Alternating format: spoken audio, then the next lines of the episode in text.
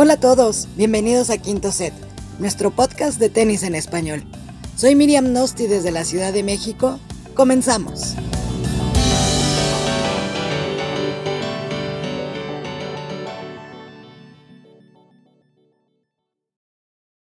¿Qué tal a todos, a todas? Bienvenidos, bienvenidas. Aquí estamos ya de regreso en una transmisión más, en un episodio más. Aquí estamos listos y listos para hacer quinto set. Tenemos el regreso, un regreso especial. Ahorita hacemos ya la presentación formal, sobre todo para los que nos escuchan en las diferentes plataformas y que los que ya la vieron, bueno, pues ya saben que ya está de regreso y sobre todo porque tenía que estar de regreso en este episodio tan importante. Pero quien también está con nosotros es Pau. ¿Cómo estás, Pau? Qué gusto verte otra vez. No, hombre, igual, gusto verlos a ustedes y más a la, a la protagonista de este episodio, yo creo que va a ser la tía Miriam.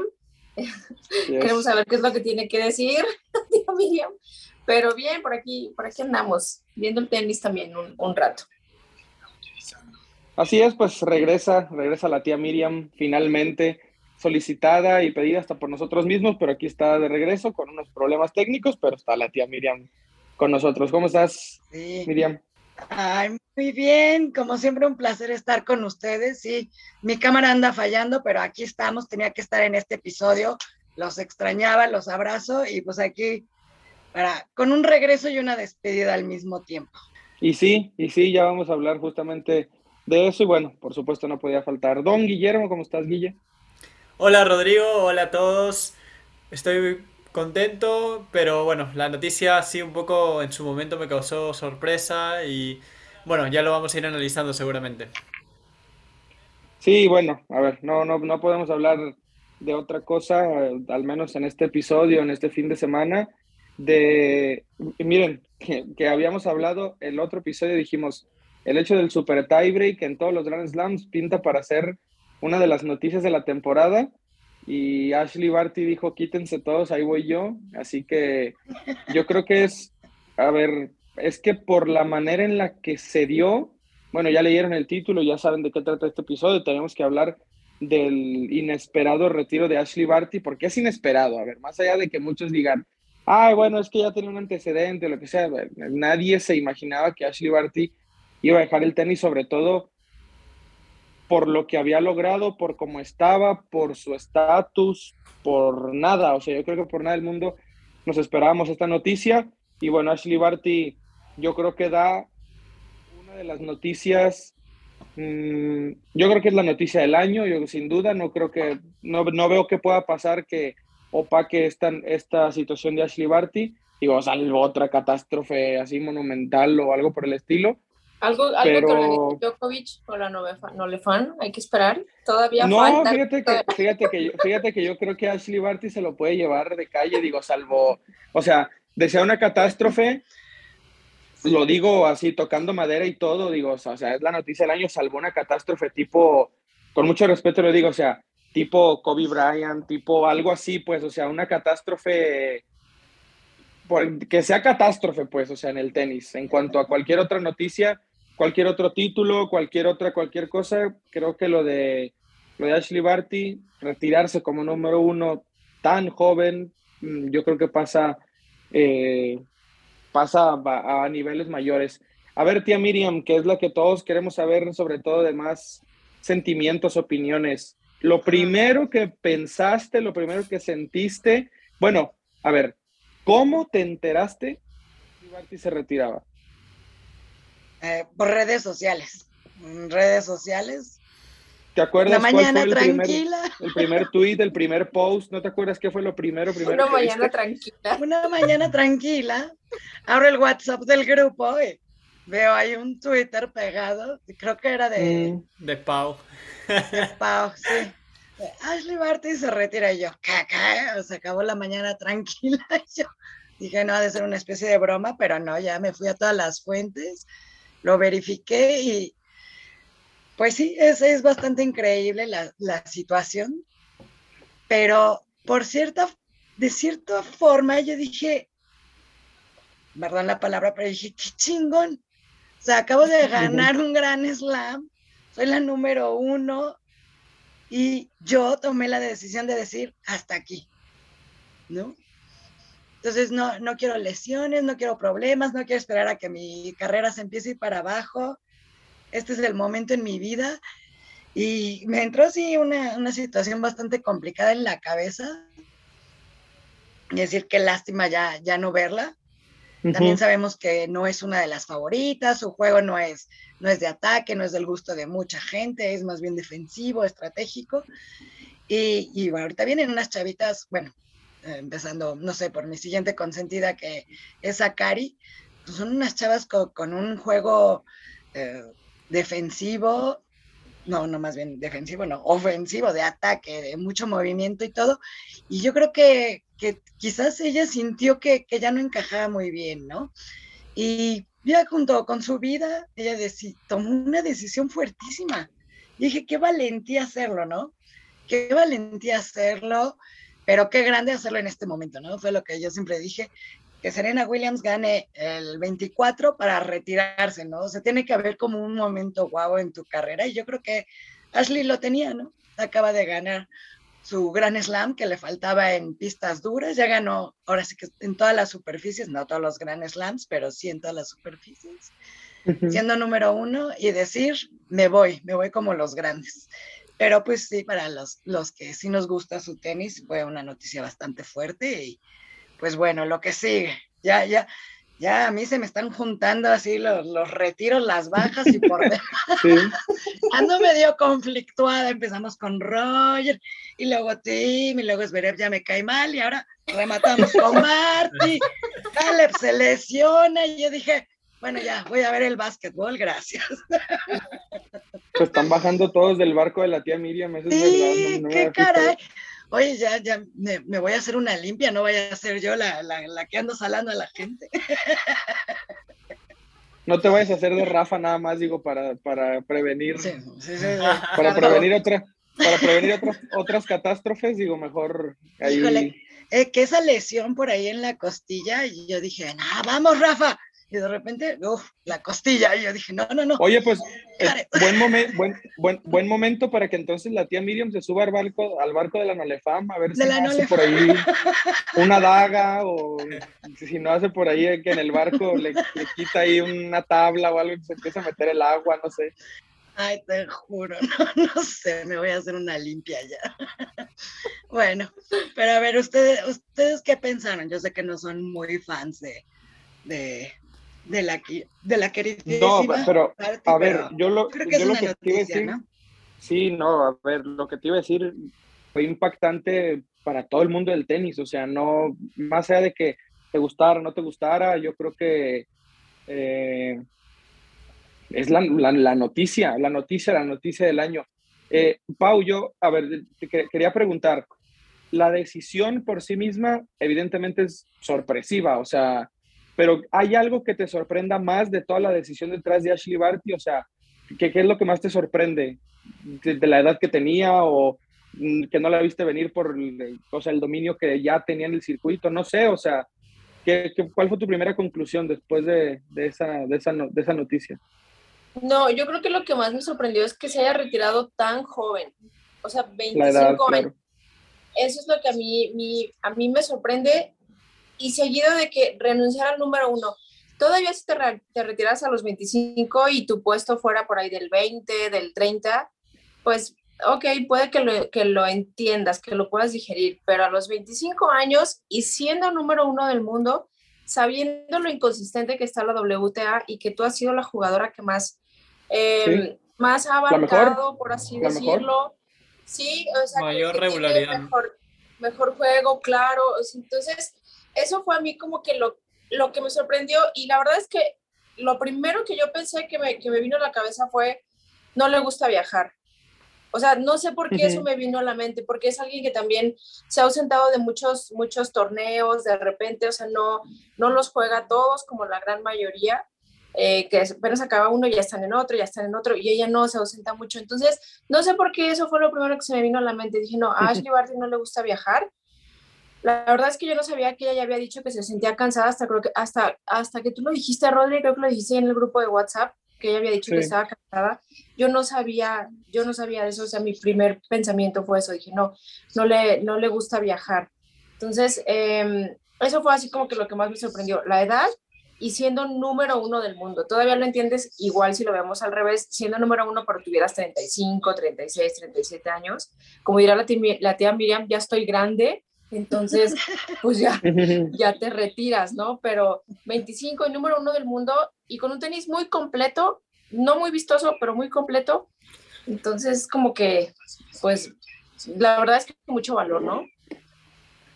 Y lo que decías, por ejemplo, no era como una carrera, por ejemplo, repleta de lesiones, por ejemplo, como los últimos años de Halep, que es donde ha, eh, que, ha estado batallando, o algunas otras jugadoras que ya son pues un poco más eh, experimentadas, veteranas, por decirlo de alguna manera, o sea, que ya tienen su recorrido y que no, y, y que después luego encuentran problemas para volver a la élite donde alguna vez estuvieron, y ya no, era como ella era la dueña del tenis en las mujeres, o sea, las derrotas de Barty eran, las eran sorpresas mayúsculas y, y, lo más normal era que ella pues ganara, ¿no?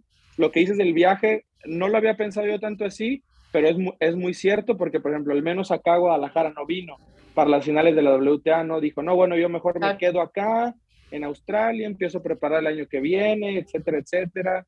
No sé, Guilla, a ver, tú ahora otra pregunta para ti, también como para los demás o lo que sea, las demás, si, si queremos unirnos a esa conversación. Ashley Barty, que es, por ejemplo, yo empecé a, pensar en, el, en el Big Three, que qué novedad, que siempre decimos como quién es el más grande, quién es el mejor, etcétera, etcétera. Bueno, hay que esperar a que se retiren para ver.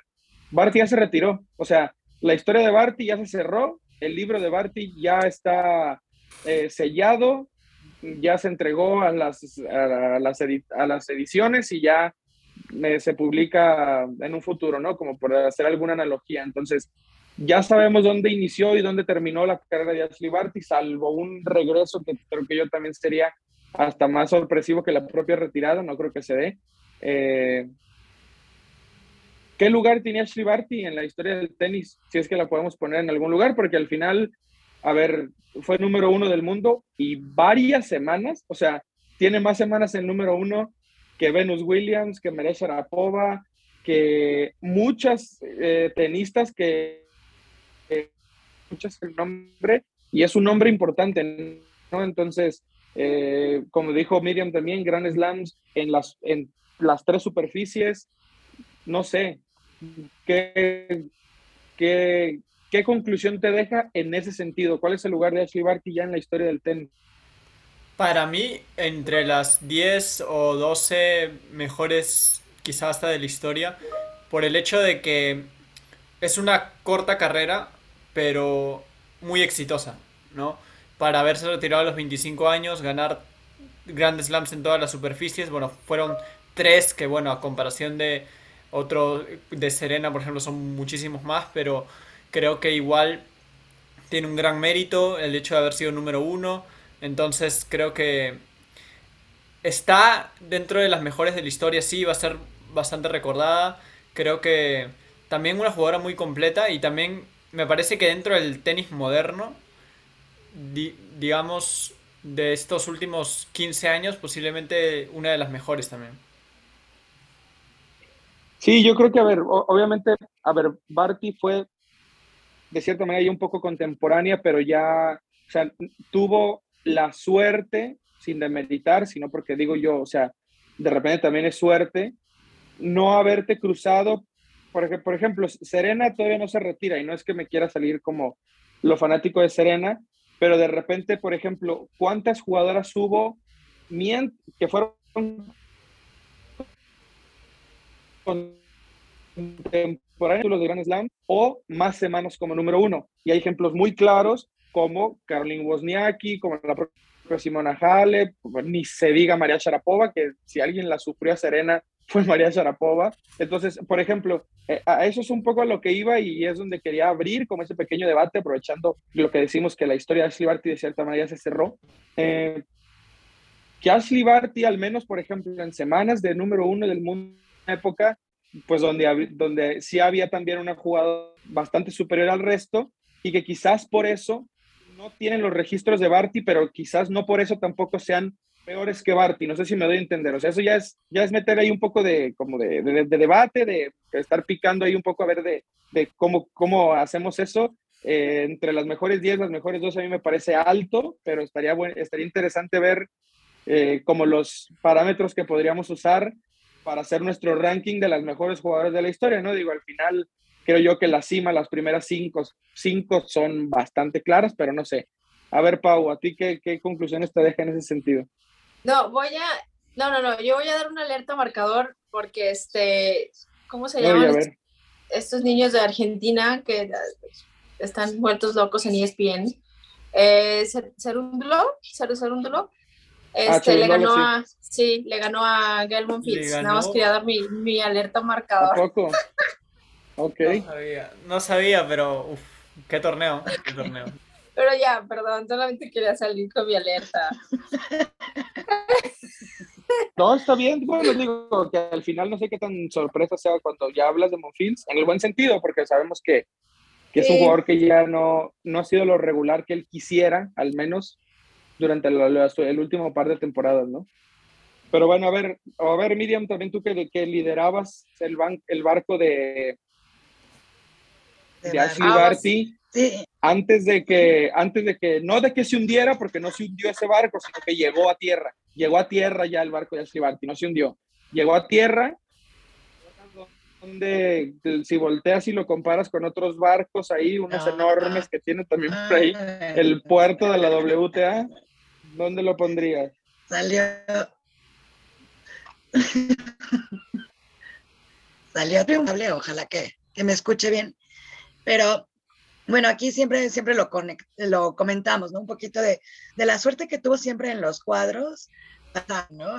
Era, ya hasta un poco de broma aquí en Quinto Set, para los que no nos escucharon antes, escuchan todos nuestros capítulos que están por ahí en, en, la nube, pero siempre fue uno de nuestros comentarios, ¿no? De que, que, se le alineaban los planetas a Ashley para que, para que el cuadro le, quedara suavecito y llegara siempre hasta arriba, ¿no? Y también, bueno, como tú dices, ¿no? Una, la, la poca suerte de alguien que tiene una lesión como Serena o que se retira por algún momento y otras van tomando, van tomando esa oportunidad. Y bueno, yo creo que, que sí tiene un poco que ver todo esto, ¿no? O sea, los cuadros que le tocaban, los retiros y las bajas de otras jugadoras y su forma de juego, pero también reconociendo lo, lo que sacaba a tema este, Guille, que, que es una jugadora muy, muy sólida, muy constante, muy concentrada. Entonces, yo creo que por eso era lo que no le encantaba a la gente. Es, es una jugadora pues realmente muy sólida con su forma de ser, con su carácter, con los medios. O sea, tampoco, tampoco que podamos decir que era una revolución en los medios, ¿no? Ashley siempre fue de perfil bajo. También lo comentaba, lo comentaba Pau, ¿no? No es una jugadora que, que atraiga mucho. Y pues yo creo que, que sí, sí, sí, tuvo un poco de fortuna en su carrera de, de este tipo de cuadros pero yo por eso no, le quitaría para nada el mérito de, de, esta constancia que tuvo, que es lo que más hace falta en la WTA.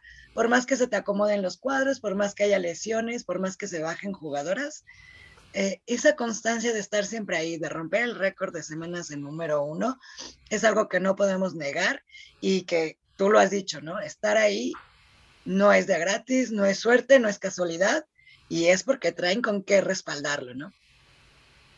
No, y porque, a ver, bueno, no sé si tenga Guille el dato ahí, pero ah, mm, creo que Ashley Barty terminó, ¿cuántas temporadas seguidas como número uno del mundo? ¿Tres? ¿Dos o tres? 2019, 20 y 21, tres. A ver, no, eso es imposible que sea casualidad y, o sea, y tampoco nadie tiene tanta suerte. O sea, y, y si vamos a eso, yo por eso le decía, es que no le puedes quitar el mérito. Y qué mejor ejemplo tenemos de Eras que hay gente que todavía le saca a Federer que él lideró una de las weak eras, ¿no? O sea, como de una de las eras más endebles, porque luego, o sea, Federer recibió a la ATP cuando había estado cambiando entre Hewitt, entre, o sea, ya venían varios, varios años atrás de Roddick, Hewitt y luego un poco más atrás bueno, Ferrero y Chino Ríos y Zafín y, había varios nombres ahí, pues entonces, y, nadie de ellos logró como al final afianzarse como sí lo hizo Roger. Y, yo creo que dominar una era, no sé si le podríamos decir era como tal a, los años, al par de años, tres años de Ashley Barty, pero a ver, dos años, ya te quiero ver dos años siendo el número uno del mundo, yo firmo donde sea y me dedique a lo que sea, ¿no? Entonces, a eso es a lo que iba. Eh, para continuar con ese debate, Guille, por ejemplo, si tuviéramos que hacer un ranking así improvisado, si es bastante improvisado porque de verdad se me acaba de ocurrir ahorita y si no, sabes que a mí que me encanta hacer rankings, lo hubiera planeado y lo hubiera hecho y no lo hice. Pero si hubiera que hacer un ranking, por ejemplo, solo figuras de la WTA históricas, ¿cómo lo haríamos? Porque dijiste Ashley Barty quizás top 10 o de las primeras 12. Y se me hace una apuesta interesante. Entonces, ¿quién o la ves por encima de figuras como quiénes o todavía por debajo de otras cuáles? No sé si me da a entender. Mm, creo que por debajo, por ejemplo, de figuras como Chris Ever, como Martina, como Lindsay Davenport, como Gulagun, por ejemplo, o con la misma Serena. Pero, por ejemplo, para decir algunas que las que yo considero que estarían por arriba, Ashley, me parece que, por ejemplo, de María Sharapova o Caroline Wozniacki. Wow, ok. Para mí, me parece. sí, sí, sí. pero veo un poco más. Cuidado, no te vayan a sacar del programa, ¿eh? no, para nada. No saqué Homero. Y voy con los nombres del tenis de esta. De esta, como las dos últimas décadas, porque en las dos últimas décadas, salvo, bueno, las hermanas Williams y por ahí no hubo unas figuras que, que, o sea, sí han sido históricas en estos momentos, pero a nivel de, del tenis en general, de todos los tiempos, me parece que las hermanas Williams sí le llevaron muchos pasos por delante a, a muchas más y que incluso a Barty, diría yo. Pero sí creo que Barty dentro de las últimas décadas sí la veo al menos como una de, una de las grandes figuras y al menos de esta década también es una de las grandes figuras, de hecho. Pues es que nada más en número de Grand Slams, bueno, pues hay, hay muchas por encima, ¿no? Pero. Sí, es que. sí, pero si nos salimos de esas grandes figuras que tantos Grand Slams ganaron, bueno, ella entra en, en una consistencia diferente de, de, mantenerse en el top 10, de mantenerse en el número uno y siempre está presente, ¿no? No sé, no sé si, si eso pues, sea válido. Y perdona a los que nos están viendo o nos escuchan, tuve muchos problemas hoy con mi cámara, los estoy tratando de resolver. Sí, es que eh, es justo, justo como en esa especie de, paradigma nos encontramos entre, bueno, sin ir más lejos, la ATP, siempre hemos tenido como principal parámetro el, número de los Grand Slams, ¿no? Por ejemplo, o sea, eso es lo que ha regido el debate de los famosos GOATs, del Big Three, y es como, como quién se queda con más, con más títulos de Grand Slam, ¿no? Y en ese sentido, bueno, Barty quedaría muy corta en un en un supuesto listado de, de, tenistas de la WTA, ¿no? Y luego, por ejemplo... Pero la consistencia te vale, que era mi punto. Claro, es que a eso voy. Después tiene un argumento súper sólido y, y, de cierta manera diría yo hasta contrastante, que son las semanas como número uno del mundo. O sea, y ahí es donde ya también entras, por eso decía, es como un paradigma como, o como un enigma, mejor dicho, de que no sabes, entonces a qué hacerle caso porque no puedes obviar el otro dato. O sea, independientemente del que sigas, no, no, no puedes pasar por alto porque si son más de, ¿cuántos fueron? Como 113, 119 semanas. fueron? Y 114 consecutivas. 114 semanas consecutivas las, tuvo Chris Evert. O sea, eso es lo que a mí me, me vuela la cabeza. O sea, me parece una locura mm, mayúscula. Yo lo que, lo que iba a decir, que yo solita me voy a meter el pie, ¿verdad? Pero también tenemos el ranking congelado. Entonces, bueno, no, no, sé qué tanto pueda contar el, el 2020, que fue todo un relajo en cuanto a números y el ranking congelado por demás. No sé, yo, yo no domino ahora sí que las sumas y las restas. Mm. Algo, claro, ahí tú puedes decir también que los puntajes, bueno, favorecieron un poco, pero hay que resaltar que Barty no jugó en después de, de la, o sea, en la vuelta del tenis no jugó ningún torneo. Entonces, bueno, podrías decir que los números le ayudaron a mantenerse, pero también, o sea, Barty no jugó y, y las tenisas que estaban ahí tenían la chance de superarla, pero no sucedió. Entonces hay como algún pro y un, algo a favor de ella y algo en contra de ella, ¿no? Que es un poco que, bueno, se protegieron los puntos, entonces había menos posibilidades que la superen.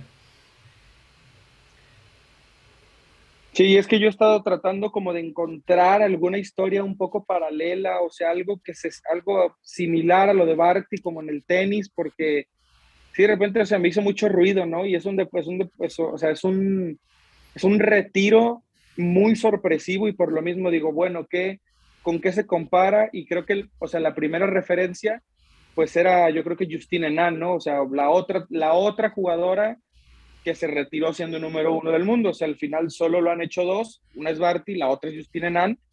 Pero, o sea, el de Justine Nan no es que se esperara, o sea, porque también fue muy sorpresivo en su momento, pero bueno, Justine Nan le habían pintado la cara en la final de, Australia y, después, bueno, como que te puedo haber visto algo como un decir, bueno, quizás después de esto me demuestran que yo misma, o sea, no estoy en la, o sea, me va a costar competir con la élite que viene, o sea, como con las que ya vienen ahí cerquita. Entonces, bueno, quizás a lo mejor por eso me hago un lado, ¿no? En el caso de Justine Nan. Y Barty ni siquiera eso, se tenía, además tenía una racha de 11 partidos consecutivos ganados, entonces no le veías por dónde estaba como la decisión, ¿no? También pensé en Borg por el tema de la edad, o sea, los 25 años de, de, de Barty, los 26 de Borg, y, pero también creo que aquella era una carrera, sí fue una carrera mucho más exitosa, pero también muchos conocían esa mentalidad de Borg, ¿no? Que, o sea, que realmente estaba loco, o sea, el señor estaba loco, en el, en el buen, o sea, sin quererle faltar, sin quererle faltar el respeto, pero todos lo dicen, o sea, estaba loco, loco, tan loco que no aguantó perder esa final con, con McEnroe y a raíz de ahí dijo, bueno, ya me voy yo también, ¿no? Entonces, no sé, como que no, no encontré otro antecedente del, del, tema de Ashley Barty y quizás por eso también como que no sé, no sé bien dónde, dónde dejarla todavía en ese, en ese sentido. ¿Sabes qué? Un poquito en base a lo que estás diciendo, a mí se me abrió otra pregunta. Y dije, ¿qué tal si empezamos a ver una era de estos retiros? O sea, ya, ya no estos jugadores que se llevan hasta un extremo. Por ejemplo, a mí no me hubiera sorprendido de Osaka, ¿no? Que dijo, no, ya, ya no, ya no, o sea, no aguanto la presión. O sea, es que ya empieza a haber otros factores válidos. Y también quiero tener vida y, o sea, es que no es solo mantenerte y estar ahí o, o viajar, como decía Pau, ¿no? O sea, es, le entregas tu vida, eres deportista de alto rendimiento y llega un momento en que dices, oye, pues quiero tener hijos o no sé, no sé, o ya el cuerpo ya, ya no siento que ya no me da o el ánimo, ¿no? Como saca no sé si esto dé paso a una nueva etapa de, de retiros más, más prontos de lo que estábamos acostumbrados, ¿no? Tenemos ahí un Big Three que, que, no se acaba de retirar, ¿no? Por ejemplo, Federer.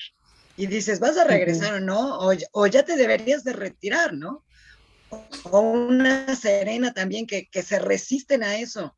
No, no tengo ni idea, no sé si esto pueda dar paso a que otros jugadores como Osaka, por ejemplo, con un problema como el que, que ella misma ha comentado, digan, bueno, pues entonces ya no, o sea, ya no lo disfruto, el último partido me siento a llorar y dices, oye, pues es una tortura, ¿no?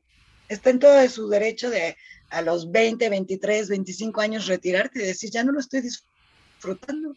No sé si esto, si esto pueda dar paso a, a, a que, o sea, Tim, ¿dónde está Tim? ¿Va a regresar? ¿No va a regresar? Pues podríamos ver una etapa de, de nuevos retiros, no sé, o, o que, que, realmente hagan conciencia, ¿no? Mm. Sin miedo a decir qué voy a hacer mañana, no sé. Yo creo que quizás sí, por el hecho que... Pero puede haber dos motivos. El primero es que de repente, bueno, y lo que ha pasado con Barty un poco, creo yo, que es ya cumplió, creo, los sueños que tenía en el tenis, que ganar uh -huh. Wimbledon, ganar en, en, casa Australian Open. Me parece que con eso ella se sintió realizada y no, no se sintió quizá con la energía para viajar, como decía Pau, cuando ya consiguió quizá lo que ella soñaba. Creo que a ese, por ese motivo quizás sí puedan haber retiros así tempranos. Me parece que, por ejemplo, Raducano ha ganado un US Open con 18 años y es el sueño de muchos tenistas. Y no sé, o sea, no digo que si se retirara como que estaría bien, pero es como que al fin y al cabo ya con ese título puedes decir que al menos tuviste una carrera en la que lograste algo muy destacado. Y por otra parte está lo que dice Miriam, que es que de repente también esta exigencia que, pasa con el calendario también, que te exige bastante viajar continuamente, es un calendario que cada semana juegas, obviamente si tú quieres no te bajas una semana, pero obviamente los que quieren estar en el top 10 o las que quieren estar en el top 10 tienen que competir semana tras semana y sí, es muy exigente, desgasta sobre todo también mentalmente y quizás sea, o sea, sí, lo de Miriam, sí, también estoy un poco de acuerdo que podría pasar por temas anímicos, por temas de salud mental, que muchos tenistas de repente pongan fin a su carrera mucho o antes de lo esperado, ¿no? Y bueno, saludar a Álvaro que se acaba de unir. Válgame Dios, tenemos un intruso. Por aquí tenemos, se, se, escabulló por ahí de, de, una manera bastante inesperada. ¿Cómo estás, Álvaro? Qué gusto verte, qué, milagro. Desde Colombia. Hola, muchachos, ¿cómo están? Buenas noches, un poco tarde, pero aquí estoy y el tema lo amerita realmente. Pues cuéntanos, Álvaro, ahorita que, que te estás uniendo, básicamente como ya lo viste y ya lo poquito que, que, nos hayas alcanzado a escuchar desde que te uniste, pues evidentemente estamos hablando de, de, Ashley Barty. Y la pregunta pues más polémica que se nos ocurrió primero fue como, ahora que ya se cerró el capítulo de Ashley Barty en el tenis, ¿tú dónde la colocarías? ¿no? Un poco ya hablando de la historia, porque al final sí es una jugadora histórica, o sea, tanto para su país como para el circuito, porque de entrada lo complicado que es ser número uno Después, no todas las número uno tienen un gran slam, o sea, nos acordamos de Safina y de, de, Pliskova, que fueron número uno del mundo y ni siquiera pudieron ganar un gran slam, o bueno, Pliskova no lo ha ganado todavía, eh, pero a Barty tres temporadas seguidas acabando como número uno, no lo creo tampoco. Entonces, ¿hasta dónde Barty es una jugadora histórica? Si tuvieras que hacer un ranking, ¿dónde la colocarías? Platícanos un poco de eso y también de, de tus conclusiones cuando te entraste la noticia. Es una jugadora histórica porque ha sido una de las pocas jugadoras que ha logrado consistencia en los últimos 10 años, 15 años, puede ser incluso más en el circuito femenino. Eso ya habla demasiado de lo que significa la noticia porque el tenis estaba encontrando en ella, el tenis femenino, una figura que hace mucho tiempo estaba buscando y una figura que se estaba consolidando que había empezado a ganar y no se había caído, que se había mantenido no solo en el ranking, sino a nivel de juego como, como una figura consistente tenísticamente hablando. Quizás no era la jugadora más carismática, no era la que más llamaba la atención, pero era una jugadora élite en todo el sentido de la palabra. Era una jugadora que eh, tenía un muy buen juego, que era consistente, que tenía una mentalidad muy buena y que se llegó al número uno del mundo eh, a pulso, con trabajo, se mantuvo allí y que para mí la noticia fue algo realmente sorpresivo. Una de esas noticias que uno no se espera para nada, que uno no imagina que lleguen a pasar, pero que si se dan es porque tienen un trasfondo eh, de peso de hace mucho tiempo. Recordemos que Bartley es una jugadora que inició su carrera muy joven, eh, por allá en los 14 años, si no estoy, si, si no estoy mal, y también hay que entender, y esto es una parte importante y es un contrapeso de todo lo que significa ser un, deportista de élite, que estas carreras, si se comienzan muy temprano, empiezan a desgastar. Empiezan a desgastar a la jugadora no solo físicamente, que es un desgaste natural, sino mentalmente, que es un desgaste que muchas veces puede llegar a pesar más que el físico. Eh, y más cuando se da desde la adolescencia. Ese es quizás un problema que históricamente ha tenido la WTA. Eh, sus grandes, hay grandes campeonas que, que, empezaron su carrera muy jóvenes, caso Mónica Celes, Martina Higgins, eh, Charapova, jugadores que empezaron sus carreras muy jóvenes, en la adolescencia, en una etapa donde quizás pues la vida, la biología no nos hace para dedicarnos a una profesión tan exigente como es el deporte profesional, no solo por lo que se vive dentro de la cancha, lo que se tiene que enfrentar eh, contra el rival, sino también contra los públicos, contra los medios de comunicación, patrocinadores y todo lo que eh, gira alrededor de un deportista profesional. Entonces quizás tener 10, 11, 12 años de carrera, por más de que uno vea que es una jugadora que no tiene más de 30 años, pues ya es algo largo, ya es algo desgastante y la mente dice basta. Eh, uno no sabe lo que puede volver a pasar, no sabe en qué momento se le puede volver a aprender ese bichito y decir quiero volver, quiero regresar, me animé, quiero competir nuevamente, pero pues a día de hoy esta noticia a mí me dejó con, un, con tristeza, con un sinsabor de boca. Eh, yo la coloco no en el Olimpo del tenis eh, histórico a Barty, sinceramente, porque, porque no, porque hay muchas jugadoras de gran renombre que están muy por encima de ellas. Eh, mismas jugadoras australianas, ¿no? Claro. Pero sí en un, en un lugar merecedor por lo que hizo en, en, el corto periodo de tiempo y por lo que hizo en una época del tenis en la cual eh, las estrellas brillan y se apagan, pero se apagan porque no les da el fuego, porque desaparecen, no porque ellas deciden irse. Entonces, yo quedé con un sinsabor de boca, espero que, que se arrepienta, que haga un Tom Brady. Ahorita, nombres, nombres prohibidos, evitémoslo al, mayor, al, mayor, al mayor grado posible. Ya sé que Pau va a decir que, también es lo máximo y eso, pero no, aquí hablamos de, de, aquí estamos hablando de la élite del deporte en serio. Vamos a, yo voy a, voy a ir.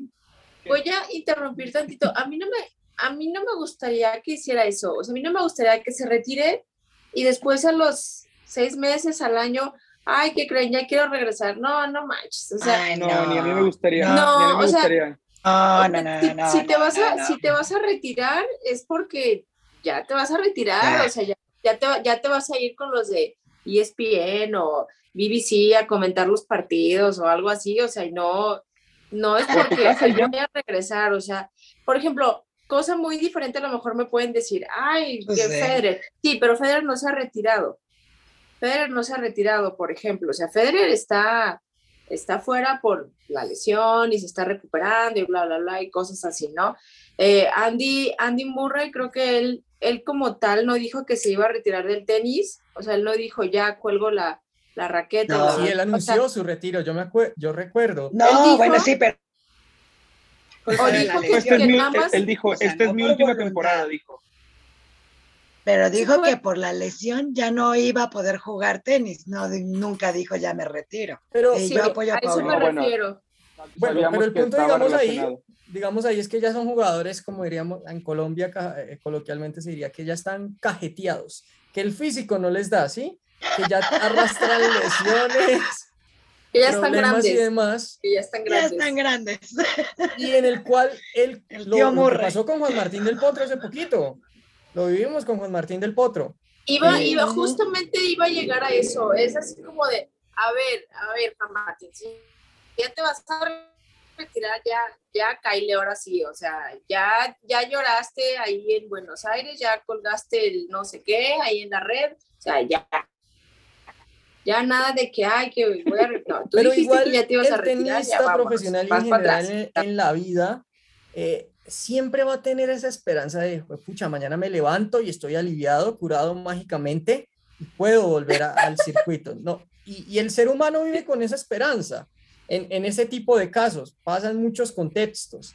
Entonces, sí, por eso es que, digamos, Andy no, no, al final no se retiró, y por eso es que hemos visto también varios casos de jugadores que arrastran fuertes lesiones y dicen, no, quizás estoy hasta acá en varios deportes, pero el cuerpo les permite seguir jugando.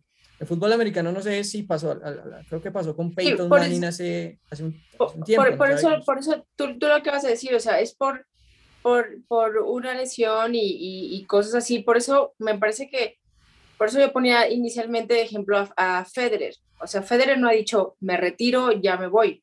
O sea, él es así como de, ah, tengo esta lesión, necesito cuidar mi rodilla por me refiero a que ha cuidado como sus palabras porque obviamente está, tiene esa esperanza que tú bien acabas de decir Álvaro, de regresar, ¿no? A eso, a eso me, me refiero. Y hasta donde yo sé, por favor, corríjanme si me equivoco, creo que el caso de Andy también no fue así, o sea, no fue así como de, ah, ya me retiro, vaya, adiós el tenis y tengo trabajo en, un lugar para ya comentar o algo así, o sea, no, él también fue, fue mucho recuperación de su cadera, eh, terapia, bla, bla, bla, y cosas así, y creo que fue muy cuidadoso con eso. A eso me refiero, o sea, si ya se van a retirar, ya váyanse, o sea, ya. Él dijo que los doctores, él dijo que los doctores le dijeron que probablemente ya no podría volver a jugar tenis. Eso fue lo que declaró y todos lo tomamos como un retiro, pero él nunca dijo me retiro. Dijo, los doctores me dijeron que probablemente ya no pueda jugar. Y ese era un poco mi punto. O sea, ¿por qué seguimos teniendo a un Murray? ¿Por qué seguimos teniendo a un Federer que ya no sale a una cancha desde hace mucho tiempo? Sin, sin este decir, ya me retiro. O sea, ya tienen hasta la edad y tienen las lesiones como para agarrar los triunfos, los títulos, ya tienen todo. O sea, ya de verdad lo único que les falta es agarrar y decir, ya me voy a dedicar a hacer torneos de exhibición y, y a seguir jugando tenis, pero ya fuera de, del circuito de la locura. o sea, yo lo que voy es que quizás Ashley está, está dando la pauta para agarrar y decir, pues ya yo me retiro cuando quiero y si me quieren criticar, me critican y si no, pues no. Pero ya tener, ahora sí que, ahora sí que ser el primero en decir ya me voy, sin necesidad de irme. Creo que influye un poco el tema de la pasión. De hecho, Andy Murray lo, lo, rescata bastante. Él dice que aún tiene la pasión para competir. Roger también ha dicho que aún tiene la pasión para competir. Lo que en el caso de Ashley, claro, o sea, va por ese lado, no tienes la, la, pasión. En el caso de Ashley ya no estaba. Ella, bueno, sentía que ya no le daba quizá la energía o como, como antes, cuando era más joven. Entonces sí, pasa un poco por eso. Creo que en el caso de estos dos tenistas que han mencionado, aún sienten la energía, sienten la motivación para competir y eso los impulsa a pesar de su edad, a pesar de sus lesiones. Iba a dar el comentario qué es lo que pasa con Venus Williams. Muchos en el último año la criticaron porque ya no colgaba la raqueta. Ya tenía una carrera, ya retírate, no pasas de una primera, una segunda ronda, ¿por qué no te retiras? Retírate con dignidad pero es que son jugadores que están en otro nivel. Yo, la verdad, yo no, yo no, yo no entiendo cómo alguien tiene autoridad moral para decirle a Ben Williams que, que, es hora de retirarse. Eh, son jugadores que, y el mismo público al mismo deporte le hace mucho bien que estén, así no pasen de una primera o una segunda ronda. Estoy seguro que eh, Federer seguirá llenando más canchas que muchos jugadores, así lo, lo, pongan a jugar en la 18, en la primera ronda de un US Open eh, y pierda 6-0, 6-1, 6-2 y, va a seguir siendo Federer y va a tener una historia detrás que va a seguir convocando mucho público y para el espectáculo va a ser muy nutrido. Ese es un factor. No, no, todos los jugadores tienen una mentalidad diferente y como eh, motivos diferentes para colgar la raqueta. Lo mismo pasó, algo que me acordó mucho el, caso de, de Barkley, es cuando, cuando se retiró Bjorn Borg, que se retiró también muy joven y se retiró en el pico de su carrera y cuando podría lograr muchas cosas más. Y se retiró porque ya no sentía esa pasión y ya había logrado muchas cosas. Había, se había retirado como en la discusión para ser el mejor jugador de la historia y no tenía más de 28 años. Entonces, es un tema complejo el saber eh, cuándo decir hasta aquí voy. Y es un tema complejo también entender los motivos por los cuales un jugador puede llegar a retirarse. En últimas, ellos son los que saben los verdaderos motivos y las razones por las cuales lo hacen. De pronto, no sé, la veremos de, protagonizando una serie australiana en unos meses. Algo puede pasar.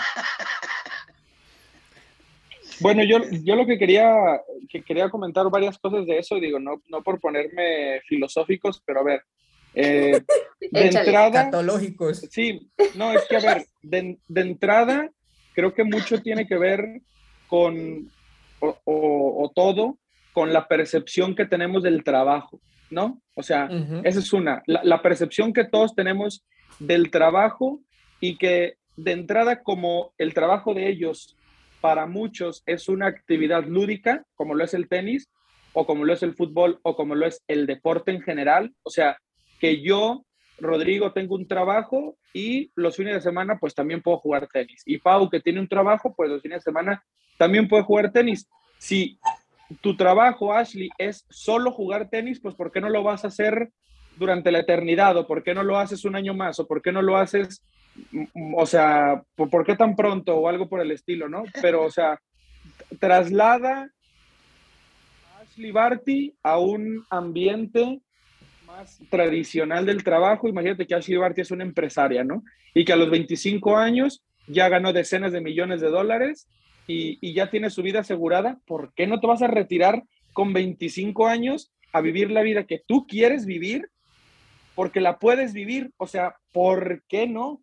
Y también lo que, y también lo que quería comentar es que para mí eh, y, qué bueno que están Pau y Miriam aquí, que, que, quisiera saber su comentario en este sentido para mí tiene que ver todo con eh, el ser mujer y llevar también la vida laboral. A ver, para, y bueno, Rafa no tiene, pero para Roger, para Novak y para Andy fue muy fácil tener X cantidad de hijos, los que quisieron tener.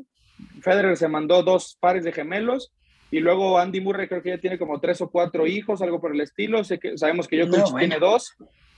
Dile a, una. Andy Murray no está tan malo de la cadera. Sí, eso iba a decir. hasta donde yo sé, no tiene nada que ver con eso. Hasta donde yo sé, no tiene nada que ver con eso. Eso terapia, eso terapia. Dile a una, dile a una mujer, dile a una mujer que pertenece a la élite del deporte, que tenga tres hijos y se mantenga ahí, es misión imposible. Entonces, pregúntale a Kim Clijsters. Y, justamente eso es lo, y justamente eso es a lo que iba. A ver, Serena tuvo a su hija y, no es por nada, o sea, no, cada quien tiene, todas las jugadoras tienen el derecho a, formar su familia, a tener sus proyectos. Yo creo que si Serena no se hubiera embarazado en el 2017, hubiera roto el récord de Margaret Court ese mismo año. Hablando en el 2017 también. Ahora, a Vika, a Victoria Zarenka, también casi le cuesta la carrera el hecho de su hijo porque luego se metió en problemas legales y tuvo, que, y tuvo que también atender ese tipo de cosas. Lo dijo bien Álvaro, también le iba a mencionar el caso de Kim Clijsters. O sea, no, desgraciadamente para las mujeres no les da la vida y creo que, y, y, y, tan, tan, y es tan complicado que lo sabemos. Hay injusticias que hay trabajos donde el propio hecho de ser mujer, precisamente por eso no te contratan porque sabes que después, si te vas a embarazar, bueno, te tienes que ir tantos meses, etc. O sea, se convierte y es parte de, de, de la, pues ahora sí que, no, no, no, sabré cómo llamarlo, pero es la, la falta de, de, equidad que hay y quizás a lo mejor ya por casos naturales, ¿no? Pero si Barty quiere hacer una familia, está en una edad excelente para decir me retiro y ahora empiezo mi proyecto familiar que también lo quiero tener porque, bueno, también sabemos que hace poco se acaba de casar. Entonces, también tiene, creo yo, todo que ver con eso y por eso decía, Pau y pues Miriam nos dirán también lo complicado que es combinar el proyecto de vida eh, con el profesional. Y es mucho más complicado para las mujeres que los hombres, eso es una realidad. Rodrigo, y, y, y esto, este, esto que dijiste me hace acordar de varios casos, no solo en tenis, sino en otros deportes, en golf también eh, lo vi hace un, tiempo con una golfista que se llama Michelle White, que también se retiró teniendo mucho por dar. Y es que el argumento del retiro es ese, me retiro porque quiero eh, tener una familia, porque quiero construir un hogar, ¿sí? Annika Sorestein, también una golfista mm, probablemente la mejor de la historia, ella se retiró. Lorena Ochoa también. Lorena, Ochoa era, número uno. Era, lo que te iba a decir. y se retiraron, que Lorena Ochoa. Y se retiraron con ese argumento, quiero eh, tener un hogar, construir una familia. Yo les invito a preguntar, en el lado masculino, ¿ustedes cuándo han escuchado que un deportista se retire con ese argumento? No, yo la verdad no, no, no me acuerdo de un caso alguno. Y sí. No, ninguno, pero yo, yo, bueno, perdona por, por, interrumpirte, Álvaro, pero ahí sí me quedé este, con la cosquillita. Yo lo, lo mencioné hace rato que tal vez eh, sí sea esté en parte de sus planes de, de Barty, pero, o sea, ¿por qué quitarle validez al hecho de decir, ya lo logré? Ya. No, no. igual que Lorena Ochoa. O sea, Lorena Ochoa llegó y dijo, ya, ya terminé, ya gané, ya, ya hice todo lo que podía hacer y quizás ya no quiero seguir, aunque no quiera ser mamá. O quiero hacer ya no quiero seguir con este ritmo de vida. Claro. No, y es que si hablamos de lo profesional, yo también. ¿Cuánto, ¿Cuánto ganó por ganar el, el Australian Open? No, pues ahora los, ahora los, los, los, premios, los premios en el tenis están para los campeones de para los campeones de Gran Slam es al menos, con ánimo de equivocarme, son al menos son, es un par de millones de dólares, al menos. Sí. Pero están entre 2 y 3 millones de dólares al ganador, según yo. Y ya más lo acumulado, también puede llegar un momento en que digas, pues ya, ¿no? ya, ya, lo logro. Mm, también en la vida se vale pues no sé, aburrirse, cambiar de, no, etapa, decir voy a poner mi academia, voy, es que ya me voy a dedicar a otra cosa. Justo yo también era como el, el, el, otro camino que quería tocar y creo que lo dijo bien Álvaro, nosotros también lo comentamos.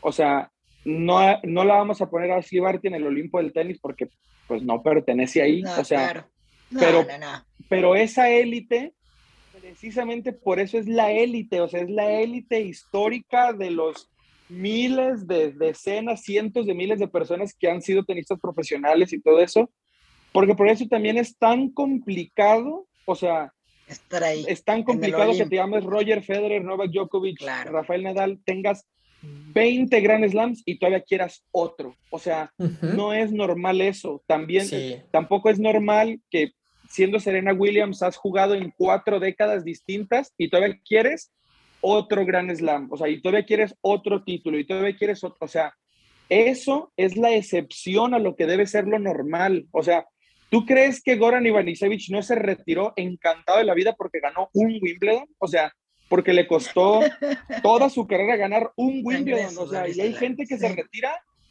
o sea, a ver, David Sin haber Ferrer, unas semifinales. David Ferrer impresionante. No ganó un solo Grand Slam. Ya sabemos por qué, o sea, porque nació en la época de, de, las misiones imposibles, o sea, pero, a ver, o sea, de entrada no todos pueden, porque es imposible, o sea, es imposible que todos los jugadores, o sea, literalmente imposible, que todos los jugadores tengan 20, que todos los jugadores tengan tantos Grand Slams, tantas semanas como número uno, de ahí que sea tan especial. Entonces, no tiene nada de ni de mediocre, ni de conformista, ni de nada que tú hayas terminado a ver. Tres años como la mejor del mundo y todavía encima ganaste tres grandes Slam. Listo, es que como lo, como lo hemos dicho, ya te puedes retirar. O sea, si lo trasladamos a otros deportes, también pasa lo mismo. Y un ejemplo, por ejemplo, en el fútbol, ahora en tiempos modernos, que muchos dicen, ah, le gustaba también la fiesta y todo. Por ejemplo, Ronaldinho cuando Ronaldinho tenía 24 años, ya había ganado todo. Ya había ganado un mundial, ya había ganado una Champions, ya había ganado ligas, ya había sido el mejor jugador del mundo. ¿Qué te queda por ganar? Pues no te queda nada por ganar. O sea, de ahí, eh, ahí precisamente es la diferencia entre la gente del Olimpo y la gente que sigue siendo leyenda, pero que fue un poco más, entre comillas, normal. Bueno, ¿y yo, qué lo que, tal? yo lo que tenía ya lo hice, listo, ya, pues que sigue, nada. Pero ¿qué tal Sí, si ves esas metas tan inalcanzables, o sea, dices, ya nunca voy a entrar a esa élite. O sea, realmente sí suena un poco imposible alcanzar lo más cercano que es Serena Williams o Venus Williams. Y dices, ve todos los años que llevo jugando y llevo tres Grand Slams. Claro, es muy complicado, no creo yo. Voy a alcanzar, no voy a alcanzar eso. Entonces, ¿para qué sigo partiéndome la madre aquí? en, vez, de retirarme como los grandes, o sea, ya, es que son números imposibles. Yo a lo que voy es que ojalá que esto dé un ejemplo de que, de que no tienes que, que, desvivirte, o sea, disfruta lo que haces, disfruta tus logros y no, y no te estés comparando con unos números inalcanzables de gente realmente enferma que, es lo que estamos viendo. Un Roger Federer, un, un Nadal, un Serena, Venus, o sea, son números inalcanzables para la edad, para el nivel, para lo que os, ya dices, nunca lo voy a alcanzar. Ya, eso pasó en la historia, como dices, va a ser el Olimpo de la historia. Pues hagamos un nuevo mini Olimpo, ¿no? El, purgatorio, el purgatorio de los que de los que no vamos a aguantar esto o que no lo queremos aguantar. Claro, sí. Pero igual creo que hay un tema que siento que para los que continúan no es como desvivirse o o sea, si ellos se consideran que competir pues les gusta igual y quieren seguir, a pesar de que, claro, es muy difícil o prácticamente imposible alcanzar récords, por ejemplo, que tenga el Big Three o que ostente Serena Williams, creo que igual hay tenistas que buscan al menos, bueno, ser número uno, ganar unos, un par de grandes slams o un gran slam, y ese es el objetivo, ¿no? Obviamente no vas a llegar a, lo más grande, pero igual creo que, claro, no es que... Y lo, y lo alcanzó Barty. Claro, a lo que digo es que creo que igual no es, o sea, no es que los que jueguen hasta los 35, 37, o sea, mm, o sea, los se sientan como, lo hagan por obligación, sino porque ellos mismos quieren, o sea, porque ellos sienten que, y les gusta aún, que tienen la pasión para viajar, para competir, y creo que, o sea, hay, hay distintos tipos, ¿no? De cada uno elige cómo, cómo continúa, por ejemplo, Feliciano López continúa jugando y claro, no tiene metas de ranking o de grandes slams, pero bueno, está ahí y... Él tiene metas de games. sí, por ejemplo, está en los dobles, está en los dobles y sigue ganando.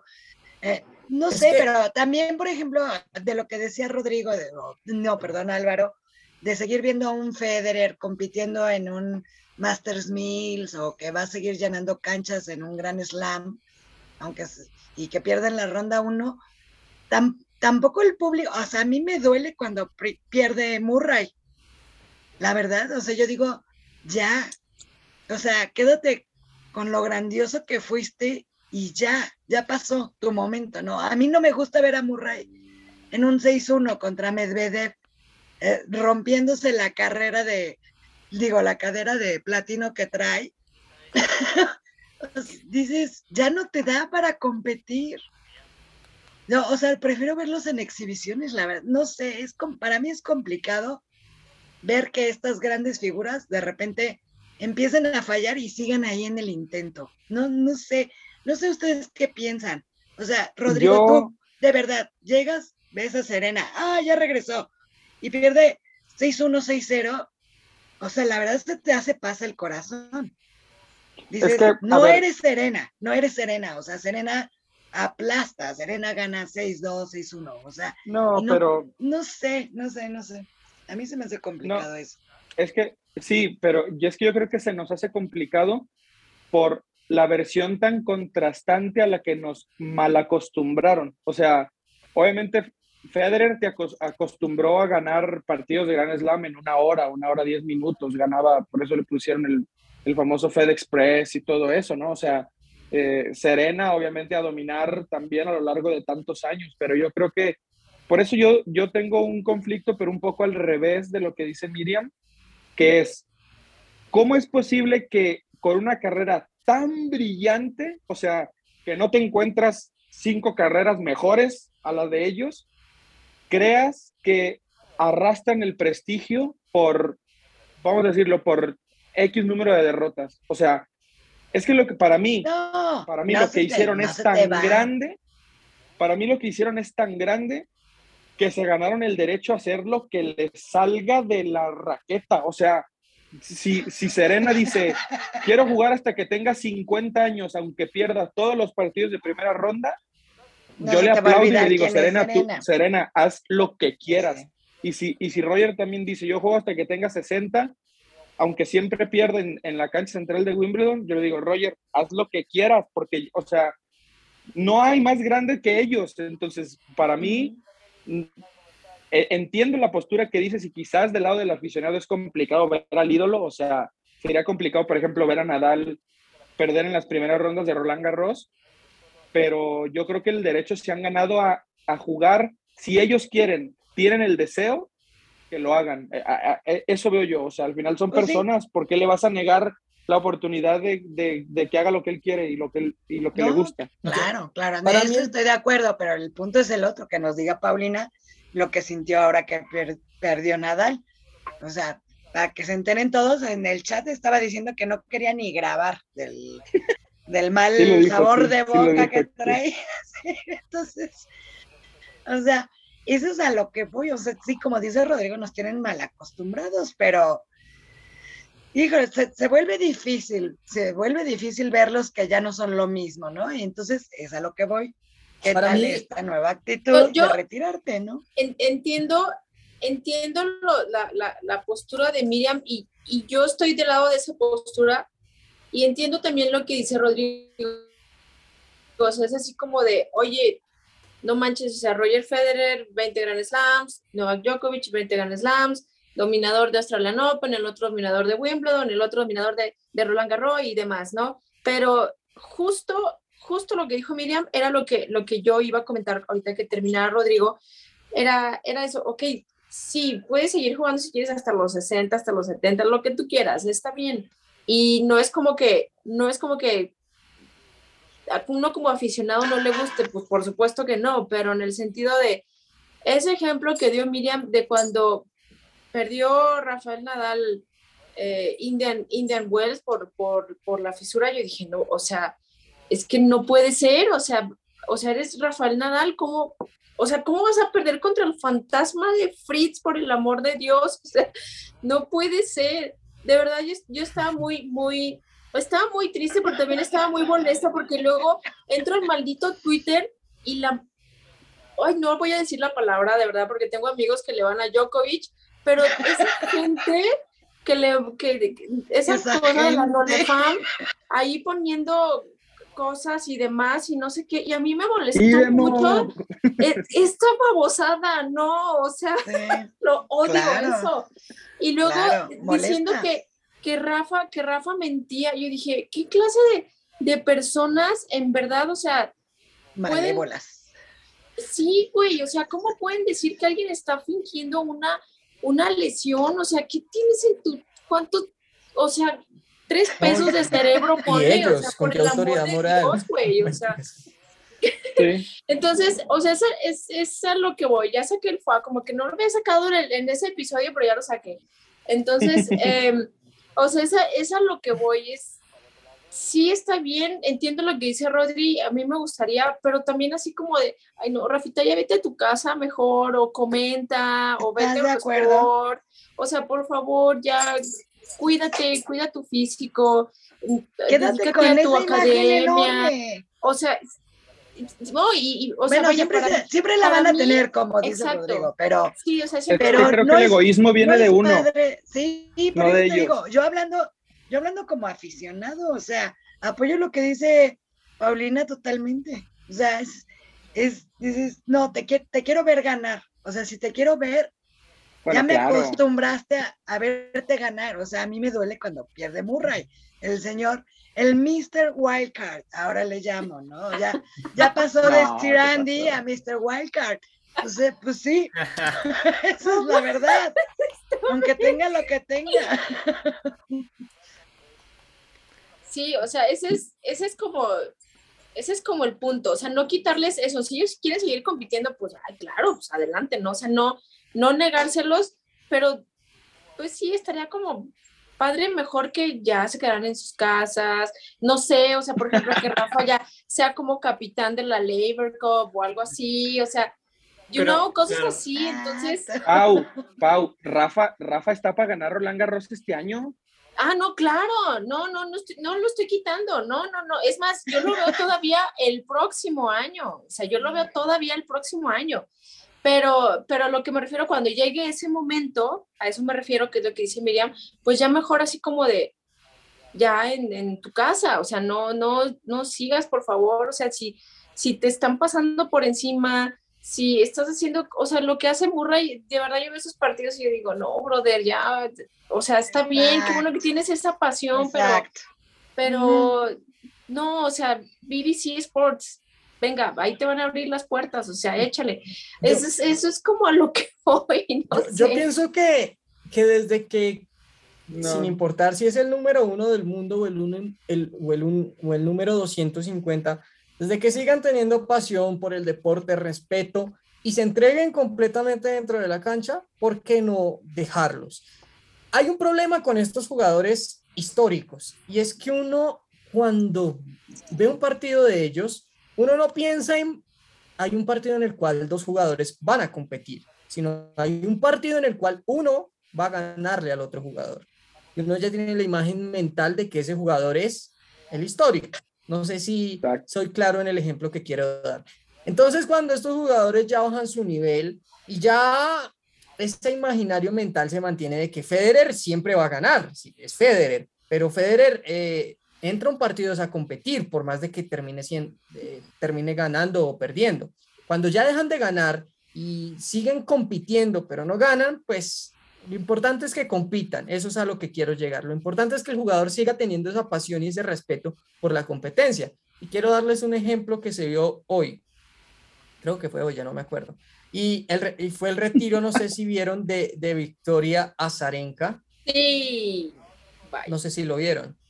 Sí, no, sí, pero me enteré. No, pero.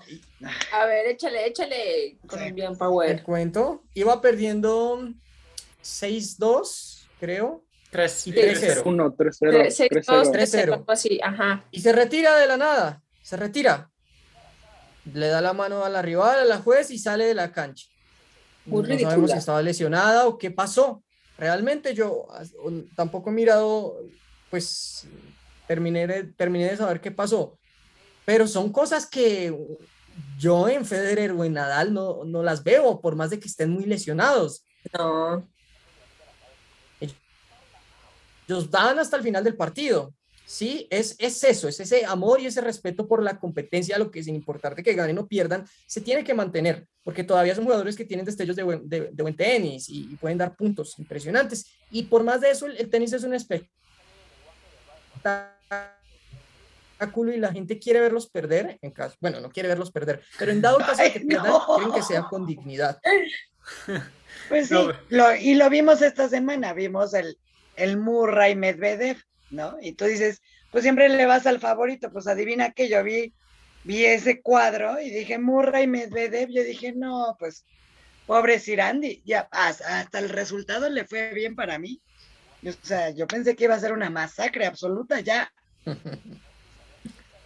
Sí, bueno, hay un tema con, esto que también pasa que en general los jugadores de, mayor de mayores de 30 años no están a un alto nivel del top 10. Recién en esta época del Big Three es donde hemos visto que Djokovic, Federer y Nadal han sido capaces de mantenerse en la élite a pesar de tener ya más de 30 años. Entonces creo que quizá tenemos esa imagen y pensamos que todos o que los demás pueden hacer algo igual, pero en general hay muchos tenistas que ya a los 35 están ya fuera del top 50, fuera del top 100 y bueno, buscan seguir porque les gusta, pero ya no consiguen resultados, no consiguen muchos resultados. Pasa, por ejemplo, con, no sé, Cole Schreiber, ese tipo de tenistas, ¿no?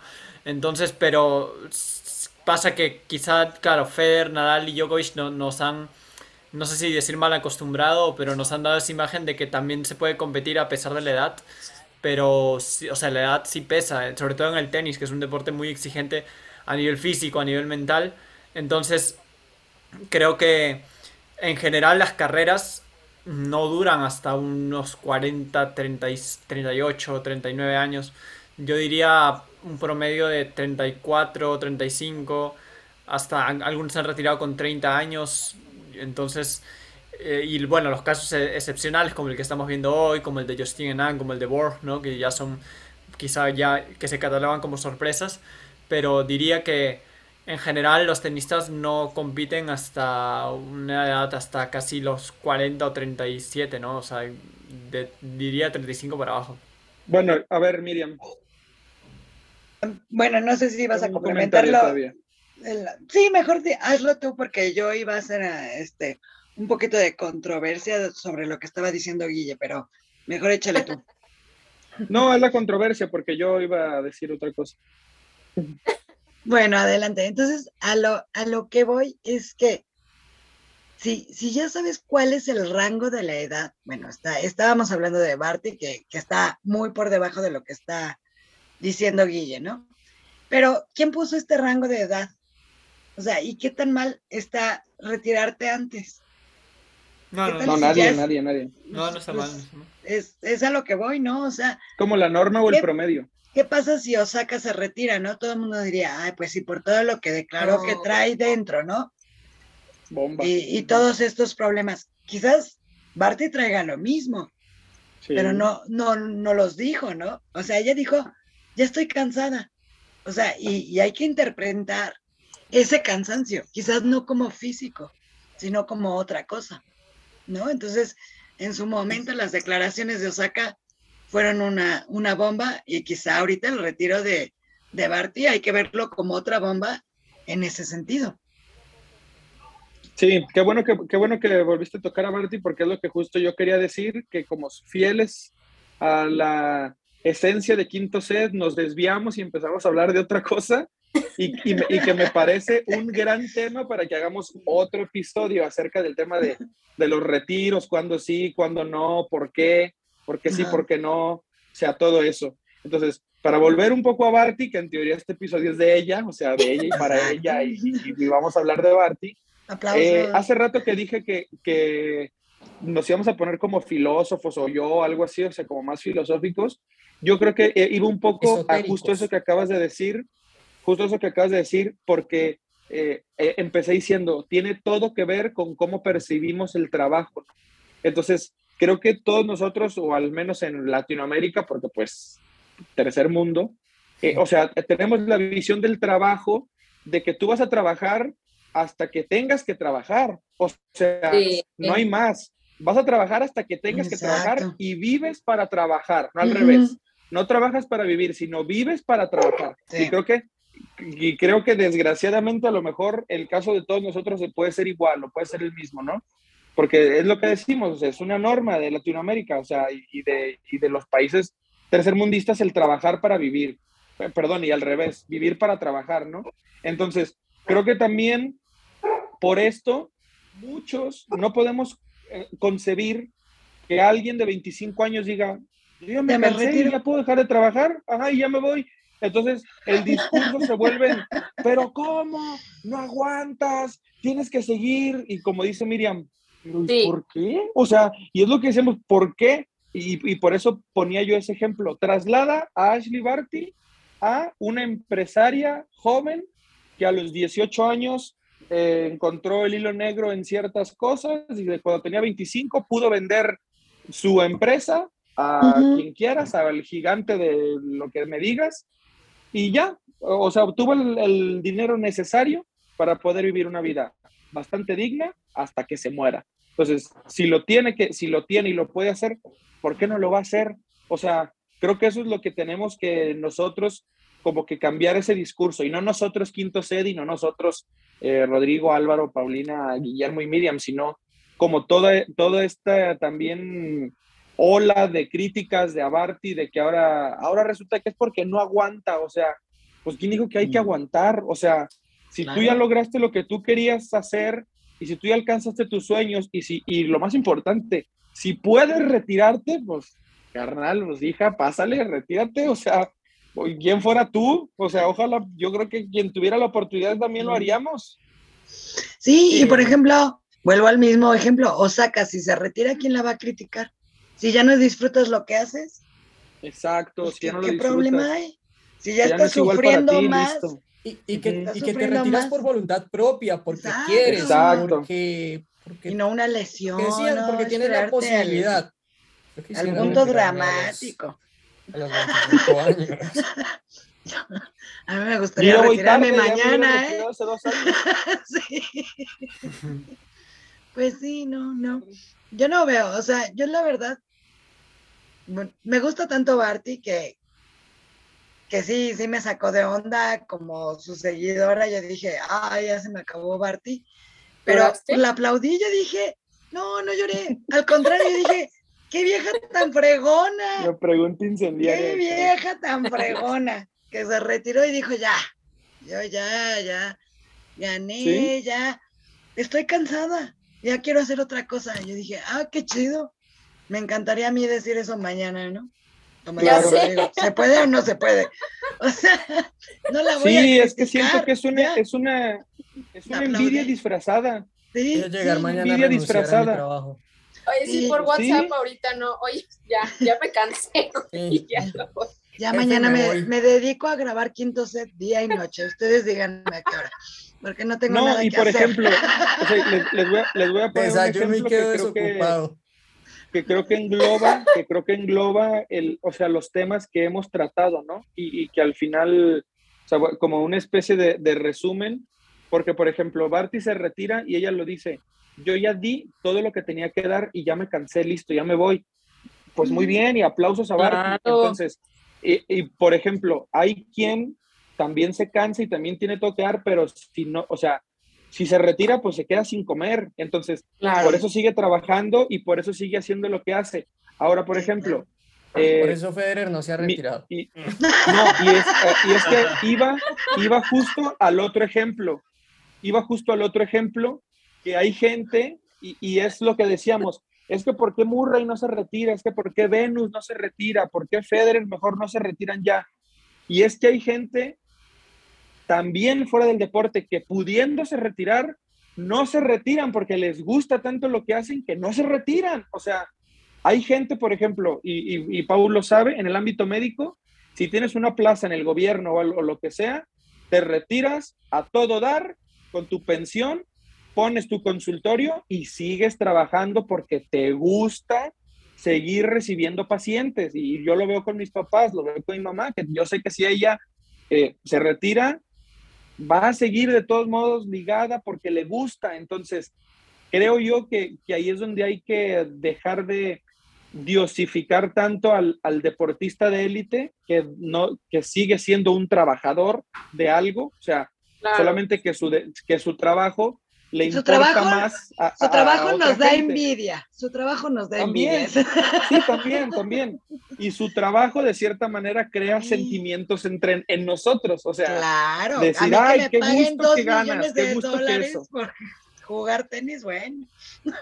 Exacto, entonces creo que creo que ahí ahí podemos encontrar los ejemplos perfectos de bueno, esa gente que pudiéndose retirar no se retira porque le gusta lo que hace, pues ahí está Andy, y ahí está Venus, y ahí está Serena, y ahí está Roger, y ahí están todos los demás. O sea, creo que es, es el, ejemplo perfecto de que también los deportes de élite pues siguen siendo humanos y siguen siendo personas y, siguen actuando como lo que son, que son personas. La persona que se, que se cansa y se puede retirar, se retira, como se retiró Barty, como se retiró Borg, como se retiró Sampras, como Enan, como todas las demás.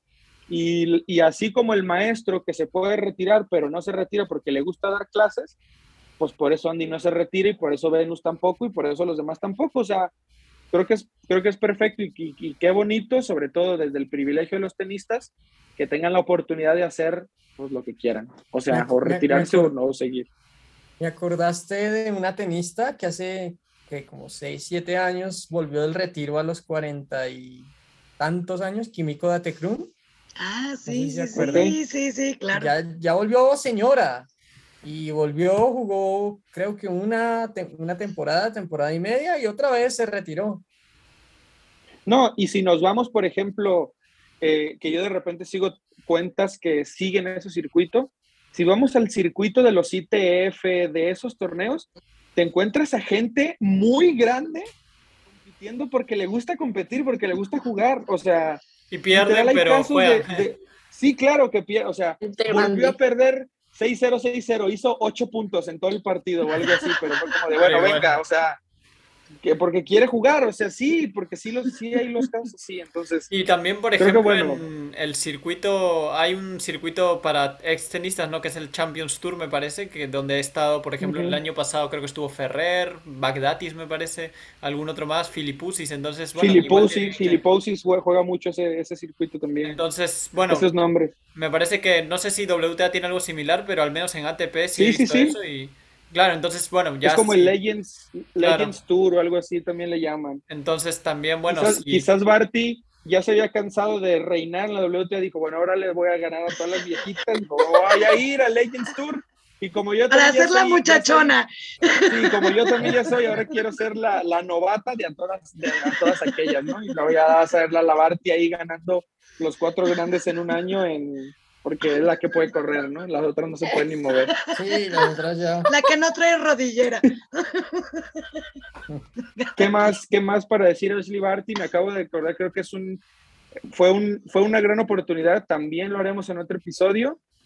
A lo mejor para hacer nuestra listita de la WTA, a ver cómo la tenemos, una listita histórica, a ver cada uno, ya ahora sí, como dijimos, que no es improvisada, dándole y a lo mejor estudiando y así, digo, bueno, a ver, mi uno es esta, mi dos, mi tres, mi cuatro, un, un, un ejemplo pues, dónde entraría Barty, dónde entraría Sharapova, por ejemplo, que son jugadoras ya más contemporáneas a nosotros, pero que ya están retiradas y que ya, y que ya ellas sí ya pueden ser colocadas de una manera más justa o más eh, completamente imparcial en el lugar de la historia, ¿no?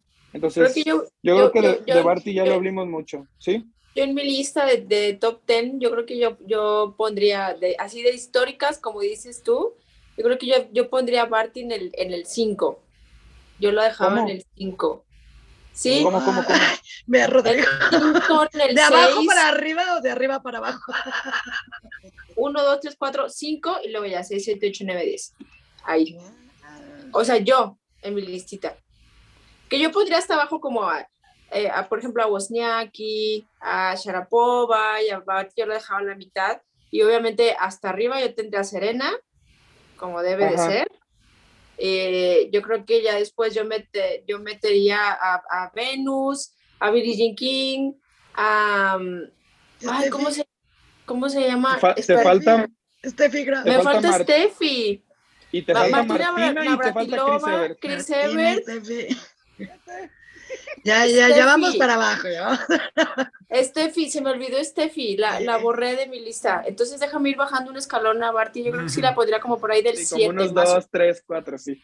Sí, por ahí del 7, por ahí del 7. Se me olvidó Steffi.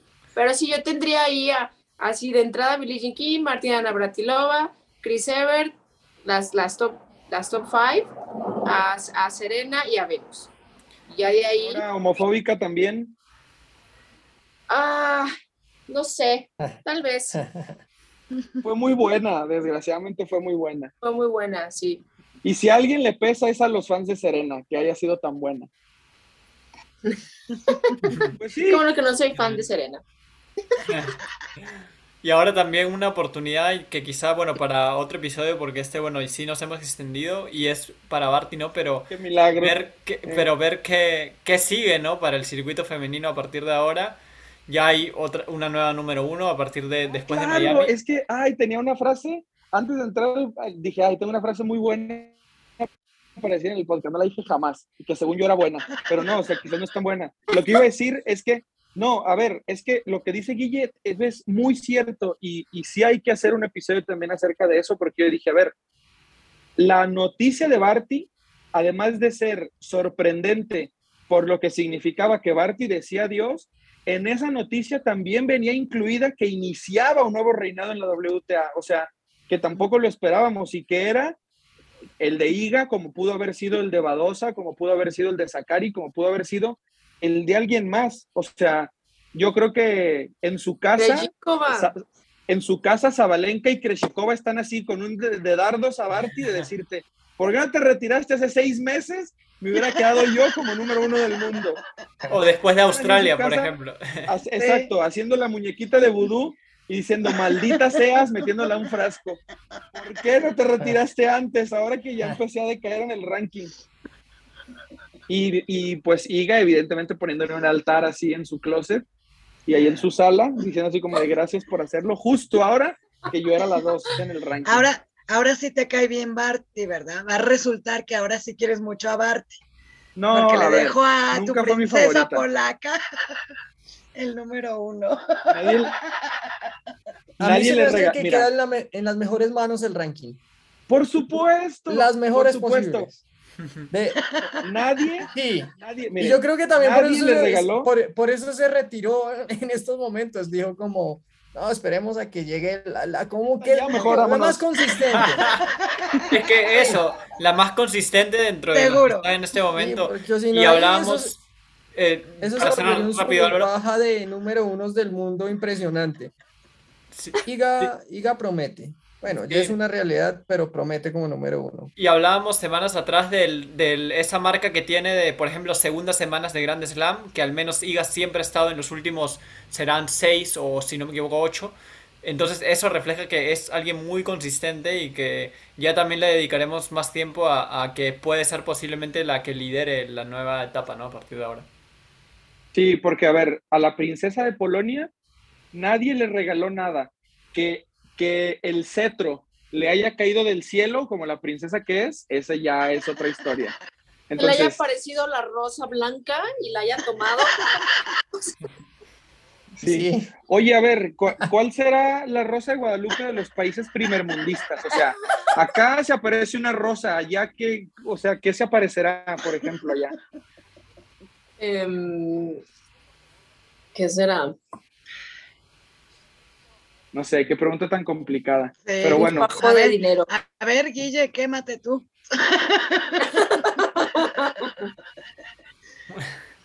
Una paloma, no sé. Se aparece la paloma, ¿no? Sí, eh, sería más, más simbólico, más representativo. Eh, en Estados Unidos sería un Bitcoin, pero no sé. Ándale, es una muy buena. Las imágenes estas de, los, de los changos que ya todos están poniendo, ¿no? No sé si las han visto, que tiene que ver también como con las, no sé, ya eh, nos estamos desviando bastante, ¿no? no recuerdo Oigan, tenemos, tenemos, tenemos comentarios ahí en, en, Y por favor, en YouTube. Por favor, los comentarios.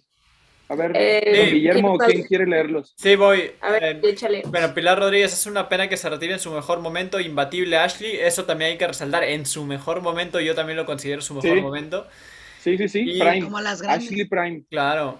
Y así como y Néstor Falcón, así como decidió ser una deportista, para retirarse se debe tener bien decidido un proyecto de vida post deporte activo, claro. Y en el caso de Bartis, sí lo tiene bien claro, llevar su, su, vida cerca de sus seres queridos y ya ver Ashley como persona, ¿no? Ella misma lo dijo en su post, Ashley como persona más que Ashley como deportista, que ya pasó. Muy bien. ¿Qué más de Ashley Barty? Bueno, decir eso, ¿no? De que, que estando en su mejor momento eh, no, es, no fue según una decisión fácil, porque, claro, también está el hecho de que ella pudo seguir dominando el circuito y bueno, decidió priorizar su bienestar personal y quizá no en, apelando a esa imagen tan sencilla como es ella o como lo fue durante, durante la época que ha tenido en el circuito, que quizá no generaba mucha controversia, no generaba mucha repercusión a comparación de otras. Pero bueno, así como así de sencilla, también anunció su, su retiro, ¿no? Se retira siendo ella misma, ¿no? Eso me dio un poco de curiosidad. Y como dije en el comentario, ¿no? Como que sí era su mejor momento, claramente. Creo que a nivel de juego, a nivel de motivación y fortaleza mental, creo que era la más completa y tenía para seguir dominando el circuito. De acuerdo. Yo mi comentario ya para cerrar, o sea, es mi comentario de cierres, o si alguien tiene, si alguien tiene algo más, pues evidentemente es libre de, de externarlo aquí, si no podemos empezar a cerrar todos. Mi comentario de cierre es que desgraciadamente nos perdimos de lo que creo yo pudo haber sido una, una gran, pero de verdad, gran rivalidad en la WTA, que estaba todo así servidito para que lo hicieran Osaka y Barty. Estaba servidito para que se enfrentaran en muchas finales de Grand Slam, que se pelearon el cetro del número uno. Desgraciadamente luego Osaka, sabemos lo que pasó eh, el, del tema de su salud mental, luego Barty se retiró, pero se llevaban un solo año, o sea, y eran jugadoras de estilos muy distintos. ¿Por qué no, yo creo No. Mi conclusión es que nos perdimos de una jugadora que sí pudo haber llegado al Olimpo del tenis. Ah. Ashley Barkley era una jugadora que tenía también, todo para darlo, para que en 30, 40 años se hablara de ella como una de las mejores de la historia. Esa es mi conclusión, pero pues nada, desearle a ella lo mejor y que pues los mejores proyectos en la vida, que un día si está desocupado un domingo a altas horas de la noche, bueno, un lunes en la madrugada australiana, si puede unirnos. A Quinto pues, Set, sí. Vamos a hablar con su agente para ver si venía a, platicarnos su, su, plan de familia. A ver, Pau, comentarios de cierre. No, pues, o sea, nada más que decir, porque ya lo, lo platicamos todo. Para mí es muy, muy, muy admirable yo me conozco yo creo que aunque yo me sintiera cansada y si yo fuera la número uno del mundo y si yo lo tuviera por tanto tiempo, yo no lo hubiera dejado. Yo creo que mm. llámenlo egoísmo, a lo mejor sí. No, no.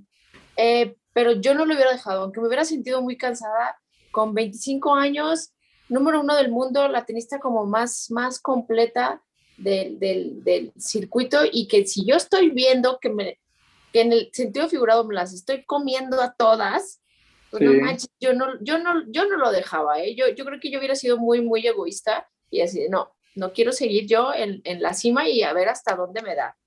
Yo, ese, esa es mi conclusión, entonces, muy... ambición, ambición, no egoísmo. Ambición, ambición?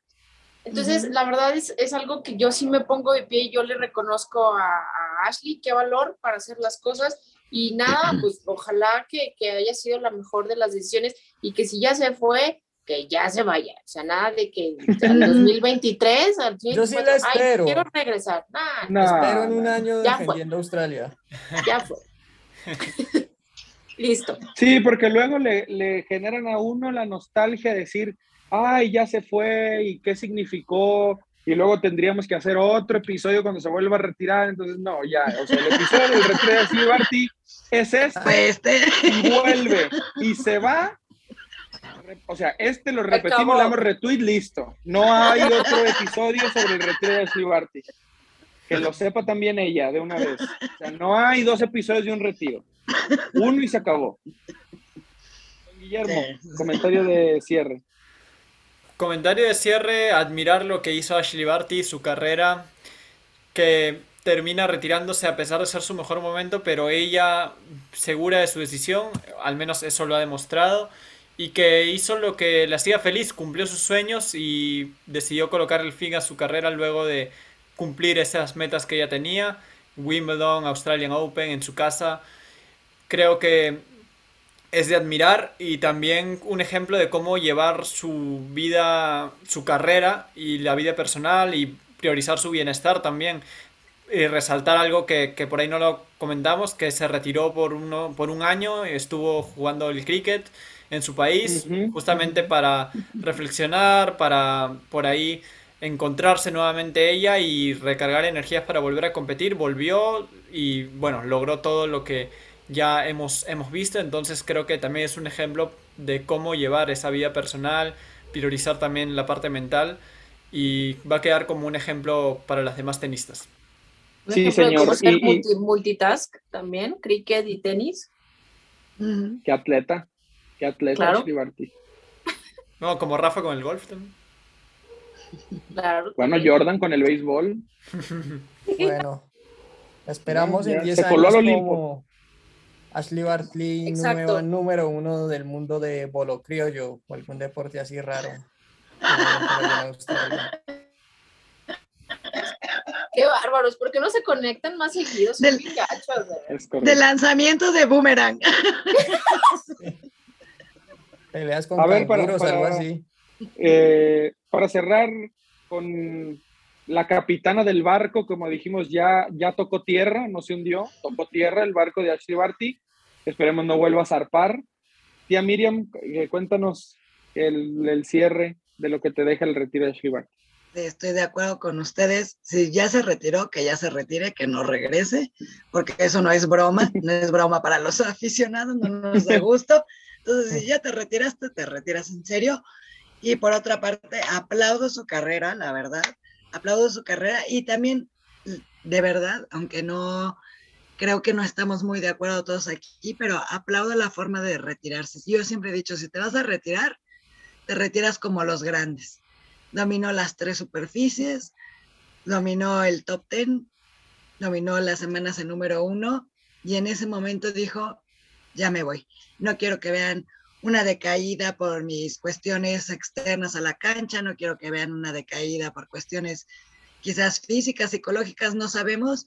Por simple gusto, respeto toda, toda, toda, toda su decisión, la que haya sido la de retirarse, pero aplaudo que se haya retirado como los grandes. En su mejor momento dijo, así recuérdenme, yo soy Ashley Barty y así me voy, me levanto y la aplaudo. Sí, Te voy a extrañar, Ashley. Tiene mucho sentido. Tiene mucho sentido también eso. Y yo creo que, bueno, luego veremos, obviamente, y del lado, o de aquel lado del mundo, evidentemente, pues lo, lo tienen más presente, cuánto pidió Australia una figura como Ashley Barty. Y al final Ashley Barty fue la que se la dio al país. Y vamos a ver en futuras generaciones, seguramente va a haber en algunos años tenistas que ojalá las veamos también ahí en los primeros planos y diga, yo empecé a jugar porque vi a Ashley Barty, seguramente así va a ser. Entonces, yo creo que también el legado va enfocado en ese sentido. Así que bueno. Y, ojalá haga lo que, después del retiro, haga lo que, lo que se le antoje desde que no sea la última vez que una gran figura de tenis australiano se retiró, abrió una iglesia y armó un caos y. Es verdad. Y demás. Entonces, que haga lo que sea, pero que no sea por ese lado. Una academia. Sí, que sí. Yo creo que sí, va a seguir con su gusto, pero a su nivel, a su ritmo y todo. Te queremos, Ashley. Sí, es que al final tampoco hay, o sea, figuras modernas del tenis, del tenis australiano, pues no hay muchas, o sea, hay menos en el lado de las mujeres. Entonces yo creo que la propia tenis Australia la, la, va a tener que jalar a algo, a que les ayude a hacer algo, no sé qué. Ya veremos, ya veremos qué, a ver en qué, en qué termina, digo, ya ese, ese siguiente capítulo o ese siguiente libro de Barty, de qué se trata. Pero bueno, creo que de todos modos hablamos y hablamos en serio de Ashley Barty como tenía que ser, como se lo merecía, como lo habíamos planeado. Entonces, yo creo que no nos quedó nada en el tintero y si nos quedó, bueno, pues avísenos qué, la gente que nos hizo el favor de escucharnos, de vernos, todo eso, ahí escríbanos qué, qué faltó de decir de, de Ashley Barty. La Mira, voy a leer un comentario de Pilar Rodríguez, dice... Muchas gracias por la buena charla, qué gusto ver a las chicas. Cosa aparte, Miriam, ¿te han dicho que tu voz se parece a la de Alejandra Guzmán?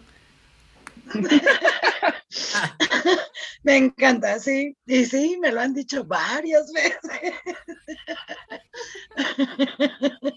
y no solo aquí en México, por otros lados también me lo han dicho, pero. Cántate algo, Miriam. Díchete, porque eres bella, bella. Échale. Tengo la voz, pero no, pero no afino, no afino. No, porque ahí me divorcian.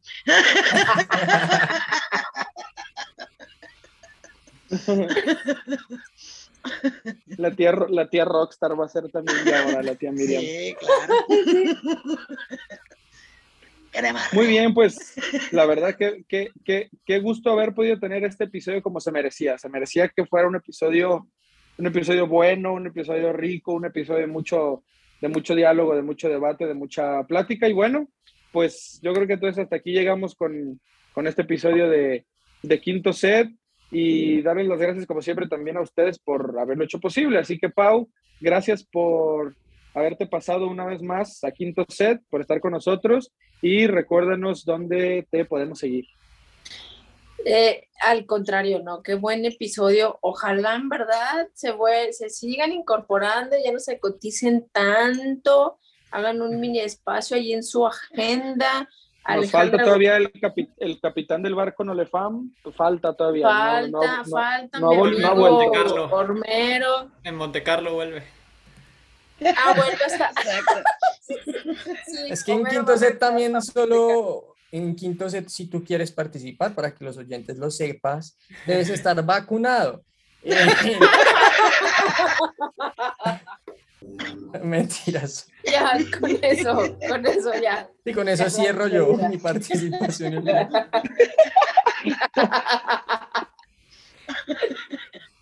Listo, se acabó. Gracias, Pau. Gracias, Pau. Bueno, eh, em, Álvaro, como siempre, gracias por volver. Ojalá, como dice eh, Pau, que lo hagas más, más seguido. Qué, gusto haberte tenido de vuelta por acá y recuérdanos dónde te podemos seguir. Por aquí siempre que el tiempo me lo dé, los estaré acompañando. Hace ocho días me quedé con muchas ganas de, de hablar de uno de los temas que más me gusta bueno, y en este caso me disgusta que son los cambios en los Grand Slams. Eh, eh, pero no, aquí estaré más seguido. Me pueden seguir en ASHG98 en Twitter. Eh, mi meta es cambiarlo por algo más sencillo. Y nada, gracias a ustedes por acompañarnos en quinto set y los esperamos en serio más a menudo. Claro que sí. Eh, don Guillermo, gracias como siempre por hacer posible quinto set. Y recuérdanos también, Guille, dónde te podemos seguir. Muchas gracias, Rodrigo. Muchas gracias, compañeros. Ha sido un gusto también que seamos más integrantes. Y me pueden seguir en Twitter como arroba guille2falcón. Listo. Y bueno, para cerrar otra vez con broche de oro, así como lo hicimos al inicio, nos despedimos también de la tía Miriam, la tía Rockstar, que bueno, fue la, la, la, pieza que no podía faltar en este episodio de Quinto. Así que tía Miriam, gracias por, por regresar y recuérdanos también dónde te podemos seguir. A mí me pueden seguir en, en Twitter en arroba Miriam-Nosti. Los quiero mucho siempre. Es un placer estar con ustedes. Ojalá que todos los que nos estén escuchando la hayan pasado también como nosotros aquí grabando. Y pues nada, sigamos, sigamos disfrutando de, nuestro deporte favorito. Vamos a ver el Miami que está ahorita, ya va a empezar lo bueno. y pues nada, espero estar otra vez con ustedes la semana que entra. Déjenos sus comentarios, que es divertidísimo leerlos, los vamos a contestar, los queremos, los abrazamos y aquí nos estamos viendo. Es correcto. Gracias de verdad. Gracias de verdad a todos y a todas por hacer posible también eh, este episodio. Gracias por dejarnos llegar a donde sea que hubiéramos llegado. Gracias por escucharnos y hacer una sola exhibición o, o en varias. Pero bueno, ojalá se le hayan pasado muy bien. Nosotros creo que sí nos la pasamos genial haciendo este episodio. Y pues nada, les mandamos un abrazo muy, muy, muy fuerte. A mí me pueden seguir en arroba Rodrigo Camacho-bajo. Únanse también a las redes de Quinto Set, mándenos sus comentarios, sus propuestas, qué quieren que platiquemos, de quién quieren que hablemos. Y bueno, otro abrazo muy fuerte de verdad a todos y a todas. Esto fue Quinto Set. Peace out.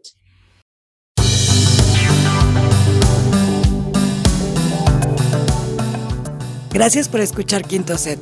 Síganos en Twitter e Instagram como arroba quinto set-bajo.